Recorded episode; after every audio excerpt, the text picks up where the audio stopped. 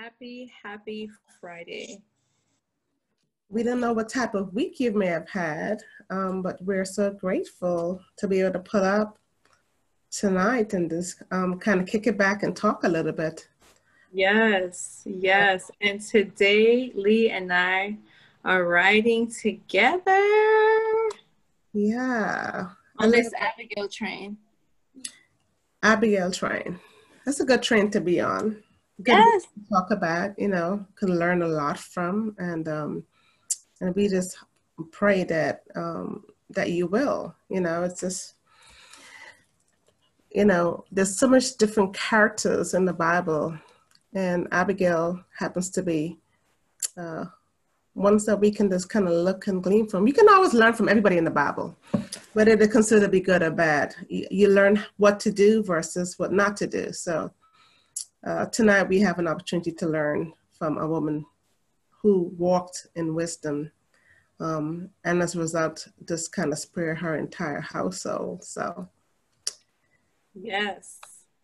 So I'm gonna give it about 30 more seconds for people to jump on. We do have some viewers, so okay. We just bless you and thank God for you, and just, you know, bear with us.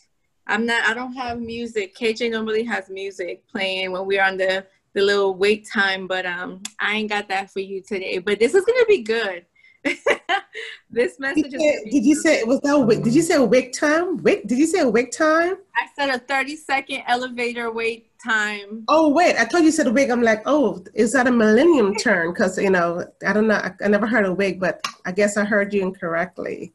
Wait time. Yeah, I know, but I do want to try a wig, but that's a conversation for another time. Oh, okay.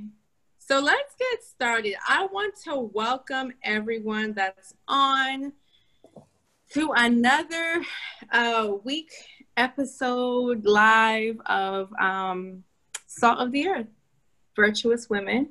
Today, myself, Dio Ferris Lopez, and Lilian Hines are on, and we are going to be discussing the beautiful and intentional and courageous woman, Abigail. We are.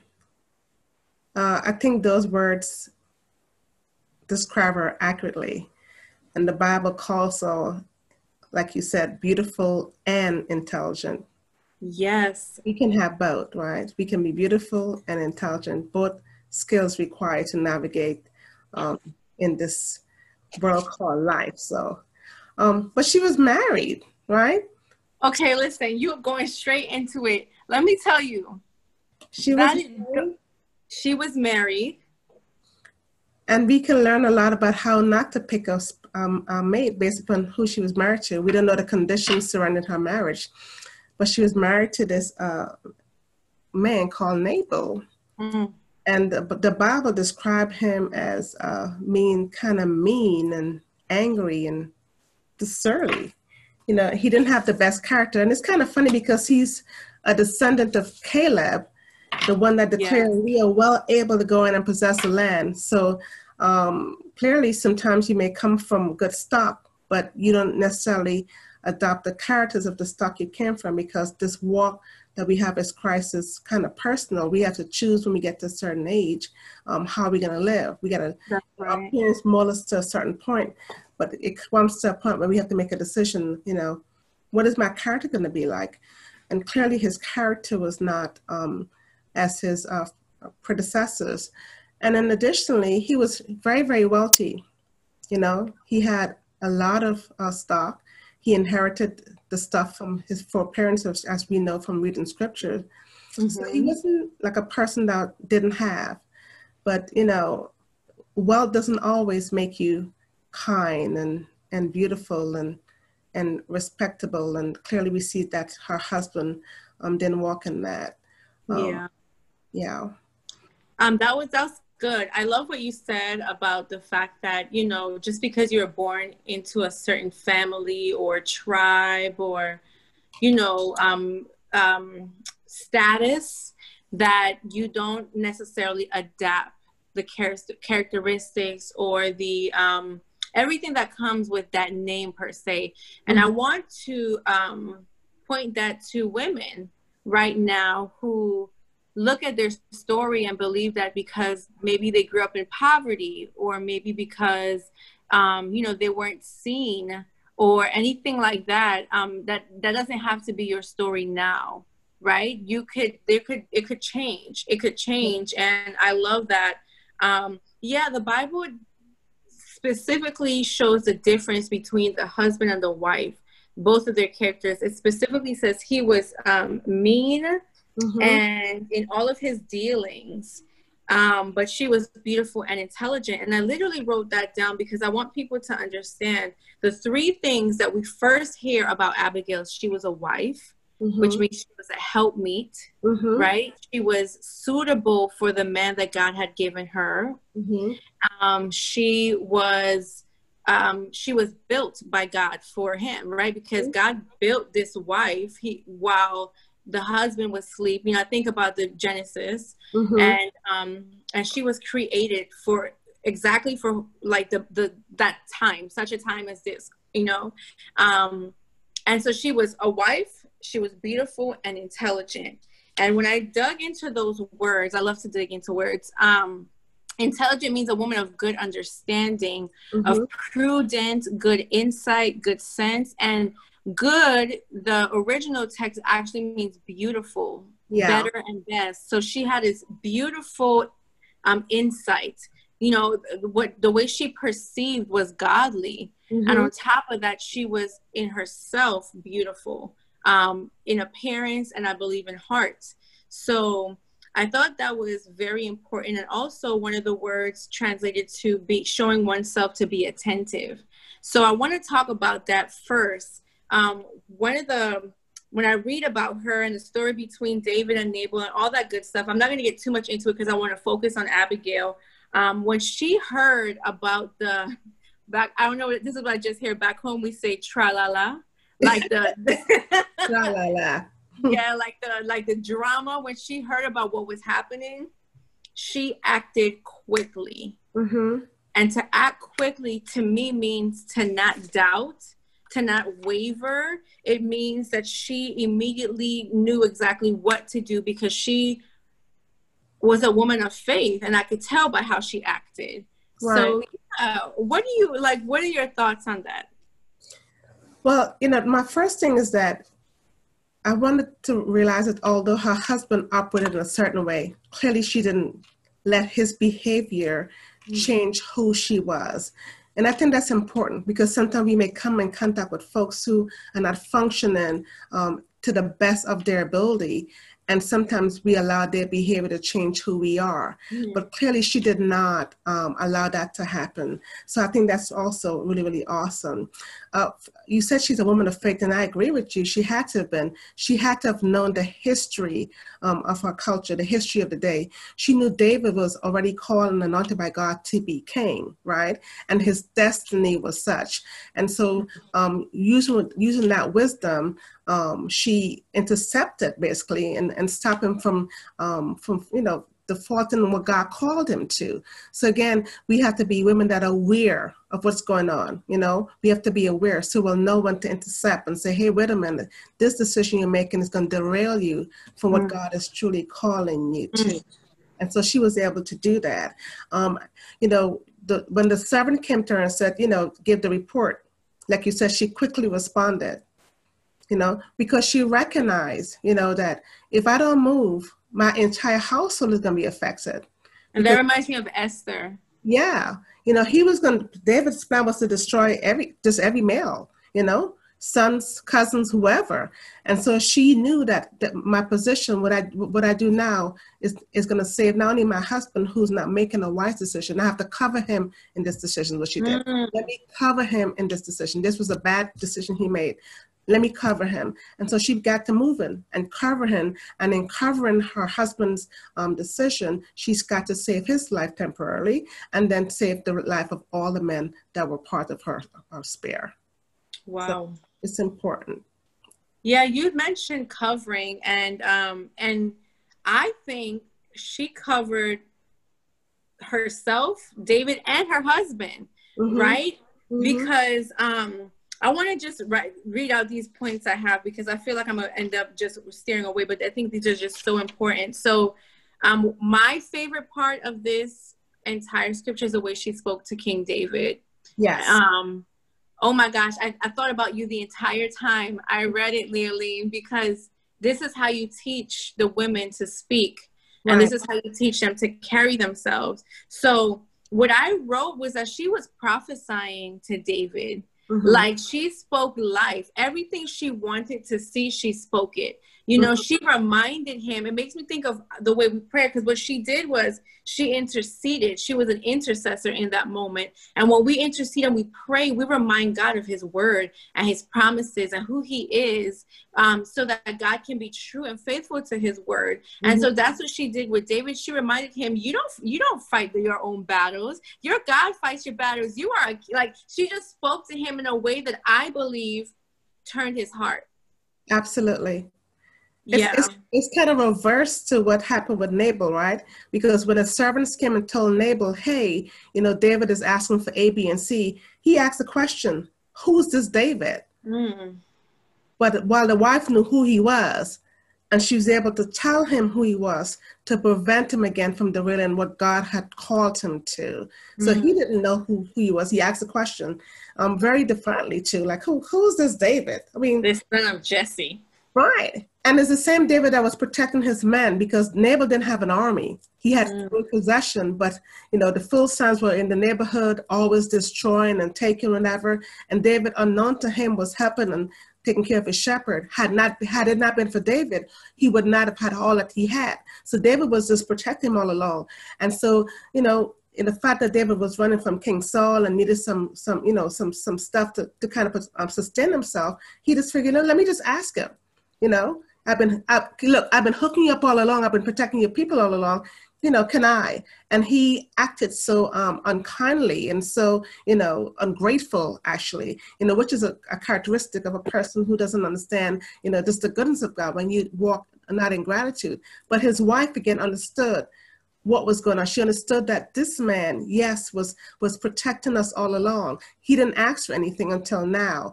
Clearly, I need to be able to do something for him. Right. And sometimes the people you do the most for, typically don't, handle you properly. But even in that, we don't respond that way. We respond always in kindness, irregardless of how somebody may come at you. And so his wife, like you said, she was so wise, she spoke to the king in him.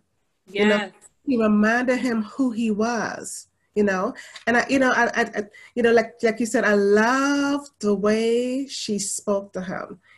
She fell at his feet and she said, listen, pardon me, your servant. Now she's coming to save him, but she's still coming with this submissive attitude. And she came with an offering. She came with a seed. She didn't come empty hand. This is what I wrote. Her hands weren't empty, and neither were her words. Exactly. She said, like, listen, she fell to the ground. She said, pardon me, my servant. And she said, give me a chance to speak to you, and just hear what I'm saying to you right now. And she said, please don't pay no attention to my Lord, that wicked man. She said, he's just like his name, he's a fool. Mm-hmm. And again, people may say, well, she shouldn't talk about husband that way. But remember, she was trying to protect and cover. When your hands is in a lion's mouth, you gotta know what to say. And so she recognized the whole family was in a lion's mouth in David's hand right now. I'm about to tear everybody up. And she came and she spoke this way to him. She said, and now my Lord, as the Lord your God lives, and as you live, since the Lord has kept you from bloodshed and from avenging yourself with your own hands, may your enemies and all who are intent on harming you, my Lord, be like Nabal. So she, not only did she speak words to him and remind him who he was, she prayed for him too. She sure did. She created protection, the covering over him. And then she bought him a gift, Again, flowing in wisdom. Flowing in wisdom. Wisdom is so important. The Bible says wisdom is the principal thing. Get wisdom. She was just flowing in wisdom, aware of what her husband had put her family into, aware of David's calling, and aware of what can I do as a wise woman to be able to calm the situation down so everybody, like you said earlier, would be spared, not just her household, but also David. And I think that's a good point to make. Sometimes we just look out for our own households, but how about you look out for the household of your neighbor? How about you protect your neighbor? How about you do your neighbor's covering as well? You know, not just me, myself, and my family, but what about the other family? What about somebody else's family? And she covered and protected many families that day. Amen. That's beautiful. And you said wisdom. I want to just mention this because I knew it was going to tie in somehow, but today I want to say wisdom 8. I read Proverbs 8, and it talks about wisdom's call, right? Wisdom calling. And one thing I love about this is it talks, or it's the Holy Spirit. So he's talking about himself, that he was there from the beginning and what wisdom is. And he says that wisdom is understanding, and through wisdom you gain knowledge, and through wisdom you gain prosperity and wealth and riches and honor. Through wisdom is the way of righteousness and the path of justice. So with wisdom, you can win. With wisdom, that is all you need. Like you said, it's a principal thing. If you have wisdom, you have everything you need. It opens the door. It opens the gate to everything. And I think that's so important for people to understand. If you don't follow the way of wisdom, you're following the way of the wicked and of evil. Wow. Wow. It's one way or the other. And so with Abigail, she knew that if she didn't choose one way, it was going to end up evil. And one thing I also said about her that I loved, is she spoke words to David that filled him up, that changed his perspective and changed his heart. He blessed her. He recognized that he had seen a good thing. He recognized God sent him a good thing. He recognized that in his presence was favor. In that moment, he received her through receiving her gift, her offering, sent her on her way and told her, because you came, don't even worry about anything. She goes home to her husband. He is partying, drunk as a who know what, you know, laying out and in good spirits, because that's what they called it back then. But she had so much integrity that she didn't talk to him that night because she knew he wasn't sober or alert. So she let him have his night, enjoy his fun, did not interrupt his time. And as soon as day broke, she had this talk with him. And that's also wisdom, right? Yes. It doesn't make sense. How many times have we heard of women trying to talk to a male when he's drunk? It's not a good time, you know. What you have to say is important, but equally as important is when you say it. You got to make sure the timing is just so critical that it will be effective, right? So speaking to him while he was in a state, you know, who knows how you would have responded, you know. So again, wisdom kicking in. Yes, I have to talk to you, but it's now a good time. You know, is it the best time, you know? And sometimes we have to exercise patience because sometimes you want stuff to be taken care of now, but you still got to hear God. I hear what you're saying, God, but when would you like me to convey this information? Is it now? Is it tomorrow? Is it next week? You know, and she was, again, very wise in that decision. Let me just wait until the following day when he's sober, when he can hear me clearly, before she conveyed what had happened while he was in that state. And let's think about the two characters, Nabal, fool, and Abigail, beautiful, wise, intelligent, right? When Abigail realized that something she did not like, or she heard something she did not like, she humbled herself. Yes. But Nabal, when he heard something he did not like, he got very haughty and his heart turned hard. He didn't like it, and it says his heart turned hard, and 10 days later he died. So, you know, so the Bible talks about pride, right? You know, it goes before destruction, right? And a haughty spirit before a fall. But the Lord said, you know, he gave grace to those who are humble. And so certainly we see, you know, in this case, that was exactly what happened. Because of his prideful behavior, because of his haughtiness, he did fall. He fell to the point of death. And of course, Abigail, because of her humility and responding the way that she did, she was elevated to a place of being a queen, you know. And she was so Dio so effective in her presentation. She was so effective in addressing the king and honoring him. Now, granted, he was already anointed king, but he wasn't in the position yet. But she still honored that position. She honored who she knew God already called him to. And listen, she was so effective, as I said before, that when her husband died, he said, go get that woman. Go get that woman. That was the first thing. He thanked God that God took it into his own hands to bring vengeance. But then immediately all he thought was, I need that woman as my wife. Right. And you know, it was so funny, even as she was talking to him, you notice she was pointing him back to the Lord. You know, the Lord will do this for you. You know, and that's what a good woman does. She points up her subject, her person, whoever she's talking to, back to God. Don't, you know, God is who's going to do this for you. God has promised you this. You don't want to, you know, step on that. You don't want to, you know, bypass that. She pointed him back to God. And, you know, David was a man after God's own heart. You know, you know, God loved him, you know. So imagine how he had to have felt that this woman caused him not to fall into sin, but back to the love of his soul. And I think that's what happens a lot, you know, in relationship, you know, the person you with might be going off, but you humbly, whatever that means, pray and believe God and, you know, and trust God and again, pray and believe and trust God and point them back to Christ. And when they come back to that relationship with the Lord, I'm telling you, they're going to be so grateful to you, the person that didn't allow them to stay where they are, but got in there with them and believe God for the deliverance. And that's what she did. And he remembered that act of kindness, you know, that her behavior did not cause me, my throne did not cause me to fall into sin. And wow, I would love to have that type of wisdom in my corner. I would love that wisdom to be connected to me. And so he did, he got her.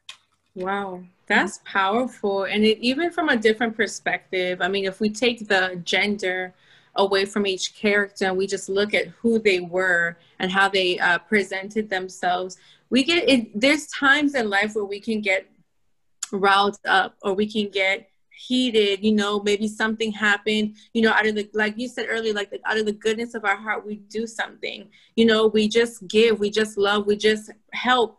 And you know, you just never know that one day you might be in the position where you need, you know?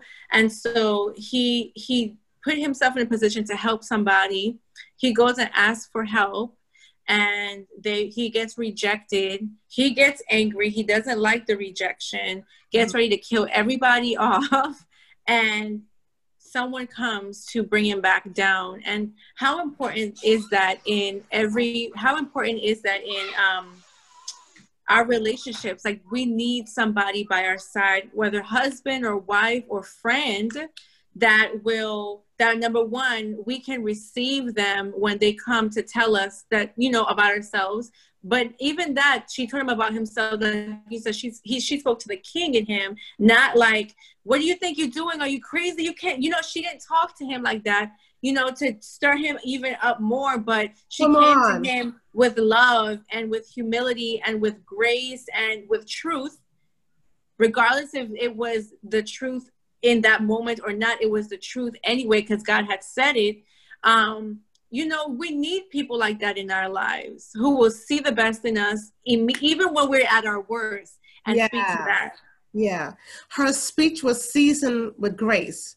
You know, like the Bible just encourages to have. You know, she had a meek and a gentle spirit, which is what God said. Listen, that is priceless, not just to me or to you, but the God said that's priceless to me. So her meekness, her gentleness, and meekness doesn't mean you don't have strength. Meekness is strength under control, you know, and that quality, okay, was used to be a blessing to the king. And again, that type of behavior, that type of spirit, that type of attitude in the household is precious. It's a household where the male, the kids, whoever it is, contrive, one of peace, you know, one of joy, one of contentment. You mentioned the word good earlier. You know, he found a good thing, cheerful, joyful, happy, you know.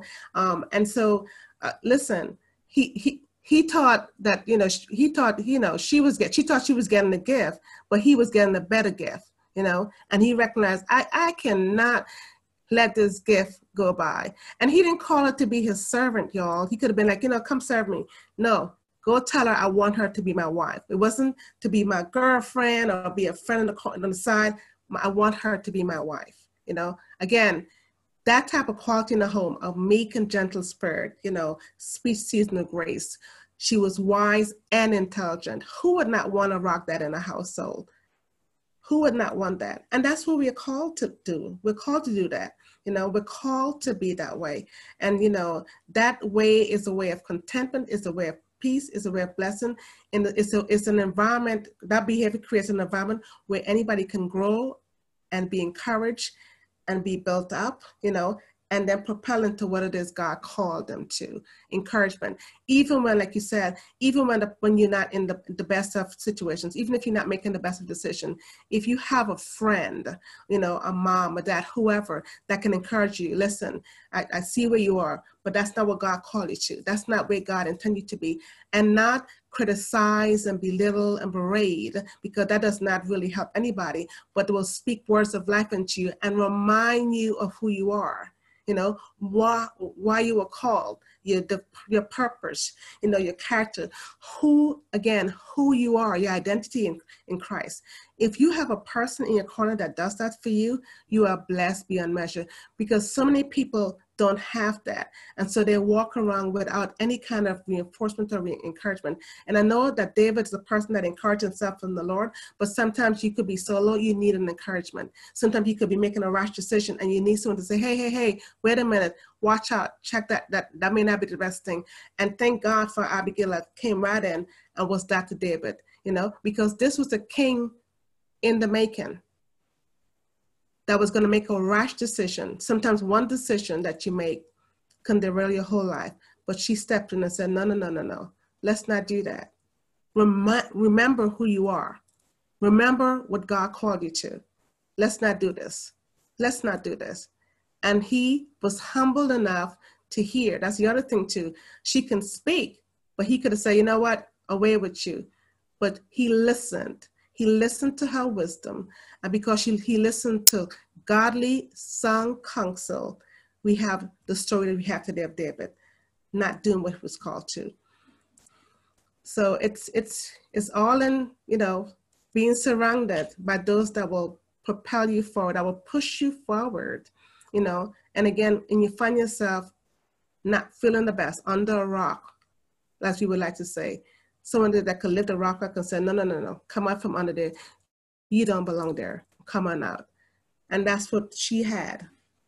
And that's what she was able to do to the king of Israel, King David, one of the greatest kings ever.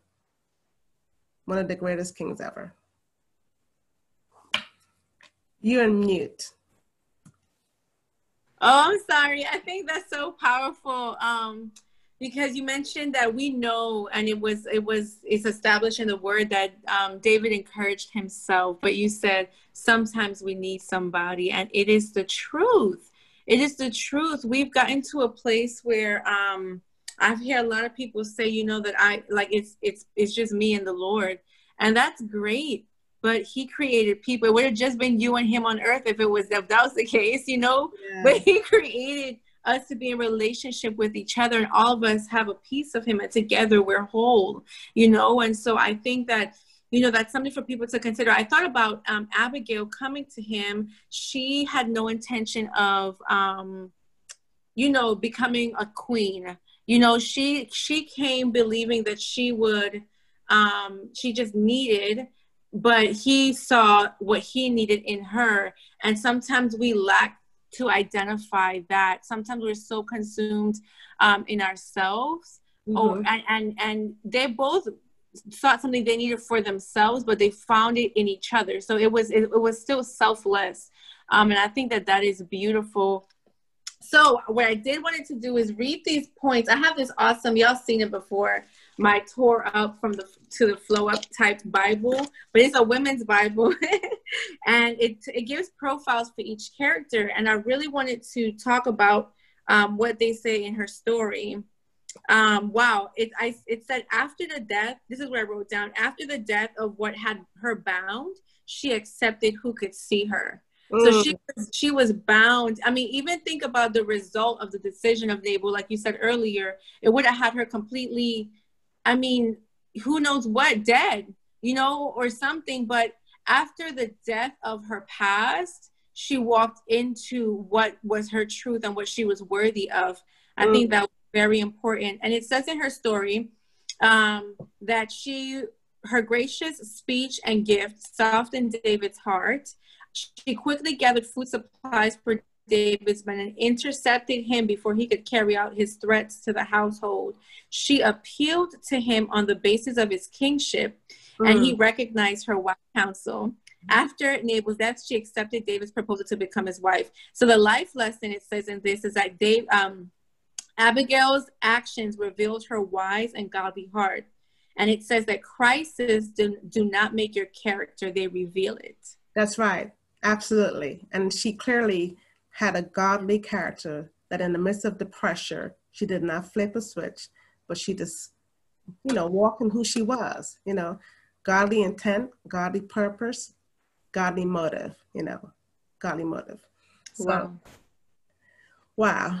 I thought you were going to say something, but yeah, I think that's powerful. I think that's beautiful. I think that whoever is listening, if you are struggling with, you know, your own character or, you know, things you feel like in life that you should have or you do want and you don't see it happening, I wrote down that you want to, even when you are unsure of how something may turn out, have enough faith to speak to what you want and then do the work. Because she got up, she quickly took action, and she spoke to what she wanted to happen. She spoke to the king in him in the same paragraph or whatever. She prayed, she prophesied what she wanted to see, and she spoke to the king in him, though he was not yet a king. And so I think that is a great example for people. Pray, prophesy, and speak what God said will be, not what you see. Amen. And again, like you said, you may not know the outcome, but what we want to do is always exhibit godly conduct so that at the end of it, we can say, God, I did all that you called me to do, and the rest on you. So again, we thank God for this story in the Bible, 1 Samuel 25, for those that want to go back and kind of reread it. It's a beautiful story, one that you can really glean so much more from. And we can talk about this forever. Yes. I'm going to leave you with this, that again, lesson number one, don't allow somebody else's behavior to change your godly conduct. Again, don't look out just for yourself, but look out for the fears of others. And as Dil mentioned, we're not called to live alone. We're not called to be in this world by ourselves, and it's great to have those that can come alongside you when you are not in your best self and encourage you and remind you who you are, who God called you to, so that you don't derail the call. We want to fulfill the plans and purpose for each of our lives, and so thank God for people in our lives that were able to encourage us to do just that. So with that, I'll turn you over to Dio for your wrap up. Yes. So one more thing I wanted to say is that, you know, we as believers, women and men of God, we carry the Holy Spirit in us. And when people look at us, we are the first and maybe last tangible view of God that they have, because we carry him, right? So what you always want to remember, and you know, I'm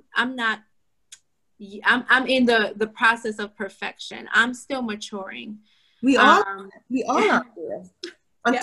Until we die, we'll be doing that. Amen. Yeah. And so I say that, you know, to be transparent, but to also say that when I, you know, there's times where I may have not displayed the character of Christ, and it pains me. I mean, I cry and I pray and I repent, because we don't want to blaspheme the name of Christ. We carry his name. And so when I look at Abigail, she held true to the name that she was called. We are called Christ. So we want to walk worthy of the calling. It's not about acting perfect. It's not about, you know, being holier than thou. It's about honoring the name of the Lord that we carry. And I wanted to say that. I also wanted to speak to anyone that's listening that does not know Jesus, does not understand that we cannot do it in our own carnal selves, but by receiving him as our Lord and Savior, anything is possible. Amen. Through him.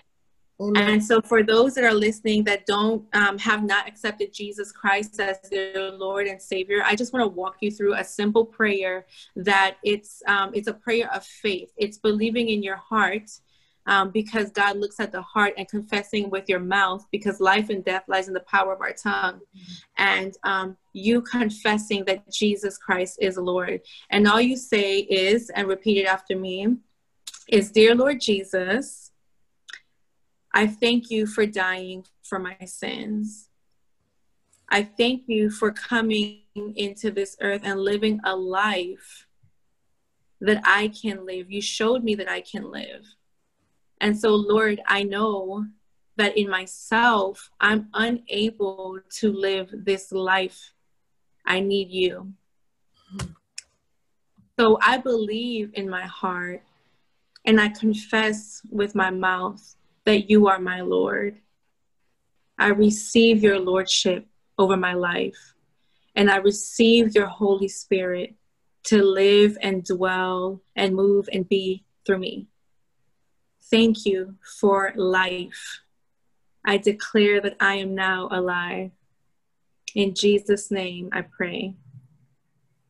Amen." Amen. And I want to say thank you. And I want to say welcome. Welcome, welcome. At this moment, your life has changed. And I promise you, when you wake up tomorrow morning, no matter when you're listening to this, you are going to see differently. I believe it. It happened to me. And so I speak it over your life. I want to honor our leaders, Apostle G. Marie Carroll, Amen. Apostle Marie Manoli. I want to honor KJ, the visionary of God's anchor leg. Amen. I want to tell you all thank you for your labor, your prayers, your vision, and your leadership. And I ultimately want to thank God, because without him, nothing's possible. Nothing is possible. Amen. Amen. So we want to thank everyone for watching. We bless you. We honor you. And we will be back soon. Have a great weekend. Have a great night and a wonderful weekend. Thank you all. Take good care.